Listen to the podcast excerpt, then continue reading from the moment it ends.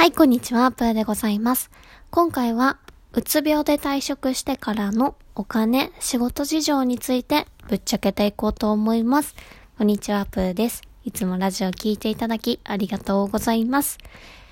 ということで、えー、今日は2つのテーマですね。会社を辞めてからのお金と仕事に関して話していこうと思います。まずですね、えー、会社を休職していた時の話からちょっとつながっていくんですけど、えー、会社を休職してからは傷病手当金というのをもらっておりました。以前もラジオで話をしたんですけども、えー、休職とか、えー、病気や怪我で会社に、会社に勤めることができない。それで休んでいる方に向けた保険制度があるんですけど、給料の約3分の2を、えー、毎月約1年半の間受け取ることができました。これは退職してからも受け取ることが期間中はね、できたので、その後も受け取り続けました。で、えー、退職して、えー、っと、傷病手当金が終わった後は、何だっけ、失業保険みたいなのがね、あるんですけど、それは私はもらいませんでした。ちょっと制度が違って、失業、ごめんなさい、正式名称忘れちゃった。失業保険は、えー、会社に働く意思はあるけど、えー、働けない方向けの、えー、保障制度ですね。で、私はもうその時、休職期間を得て、えー、約1年半経った時には、もう YouTube で収入を得ていたので、あ、もうこっちで行こうと。もう会社に属さず生きていこうと思っていたので、まあある種就職する意思はないなと。もしかしたらね、申請したらお金もらえたかもしれないんですけど、もうええわと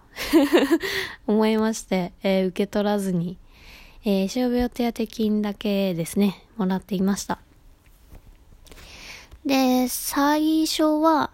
えー、と、一人暮らしをしてたんですけど、家賃がね、約6万円ちょっと毎月かかっていたので、えー、お家を引き払いまして、実家に戻りました。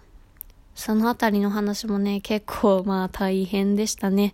うつ病で一番辛い時にね、荷物まとめて、引っ越し作業とかね、まあ、機会があったらそんな話もしようかなと思いますが、はい、その後は実家暮らしですね。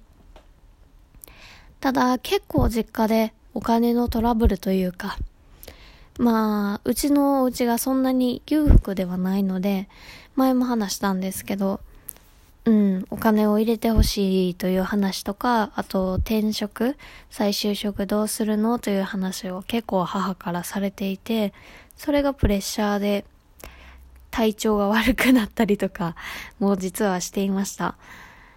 ねかなり追い込まれていたので、さすがにちょっと環境として変えた方がいいんじゃないかということで、もう一人でもう一回暮らすと私は言ってたんですけど、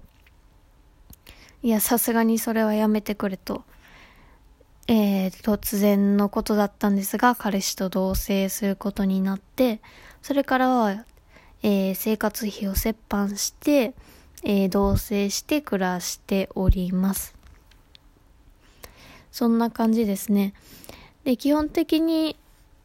まあお金をあんまり使わないようにはしていて、固定費とかもできるだけ、えー、削減できるところは削減しております。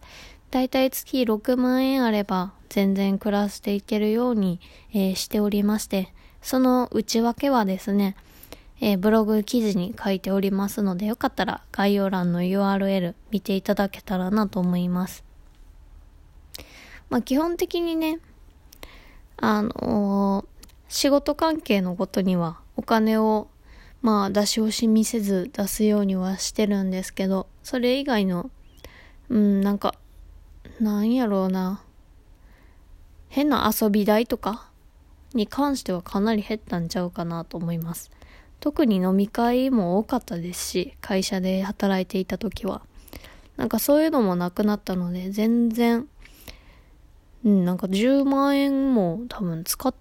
た、うん、月ないんちゃうかな。うん、仕事関係を除けば多分ないと思いますね。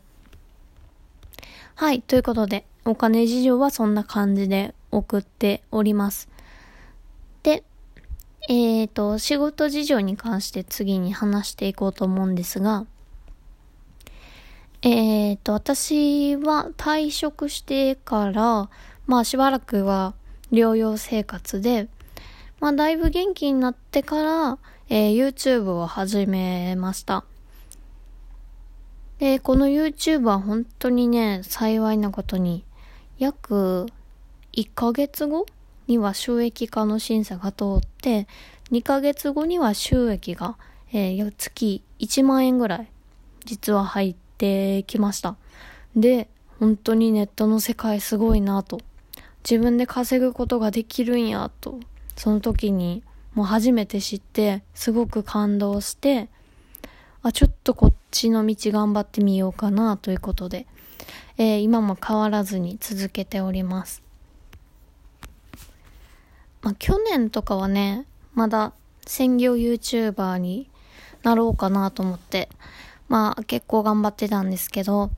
まあいかんせん趣味をね、仕事にするのは私にはちょっと合わなかったので、今はもう本当に気楽に好きなことをやっております。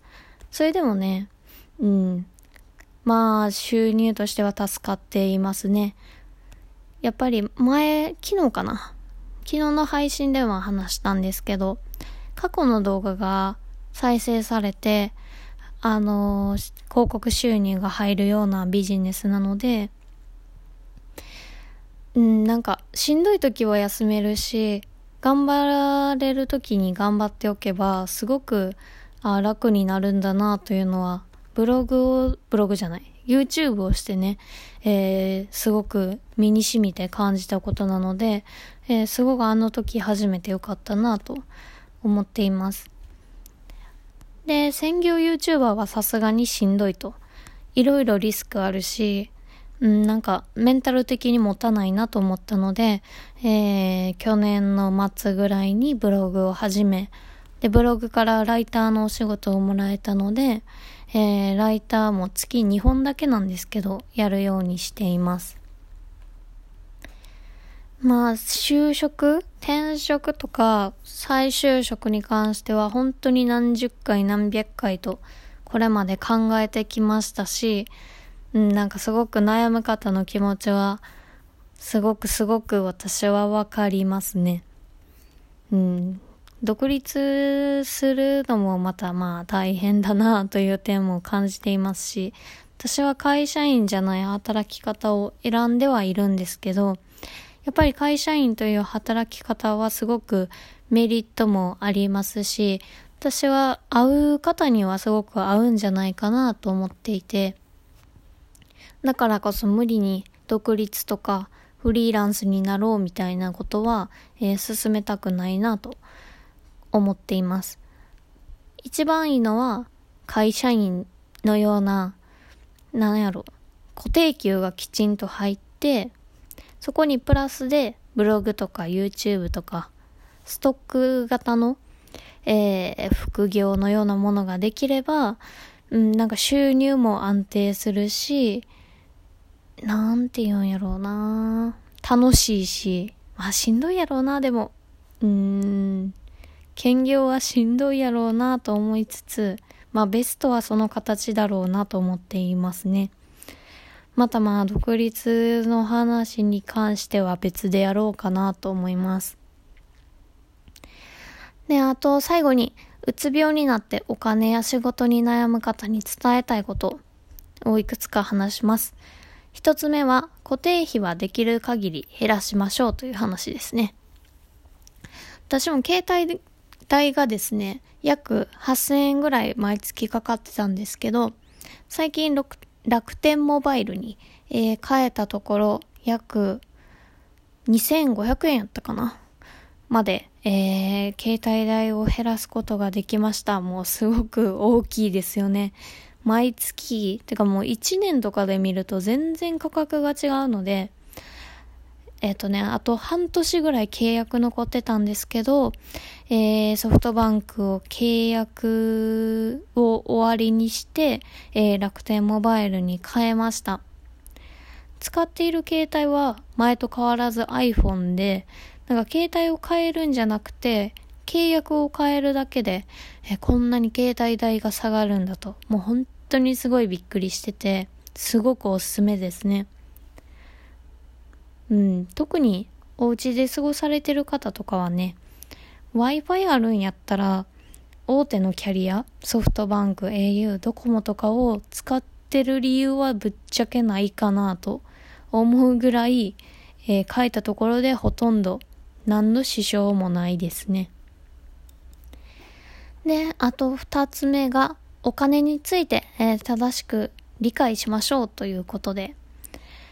まあお金がないとやっぱ療養に専念もできませんし、精神的に辛くなるなというのは私の経験でも感じているので、えー、お金の勉強は絶対にしておきましょう。で、私はお金に関する本を読んだり、無料で参加できる投資系のセミナーに行ったりして、お金に関することをいろいろうつ病になった後、すごく勉強するようになりました。で、おすすめの本とかもですね、えー、記事に、えー、載せておりますので、ぜひご覧ください。あ、時間がない。あと、詳しい話はですね、ブログ記事に書いておりますので、概要欄 URL をチェックいただけたら嬉しいです。ということで、駆け足になりました。申し訳ありません。えー、今回も聞いていただきありがとうございました。またねー。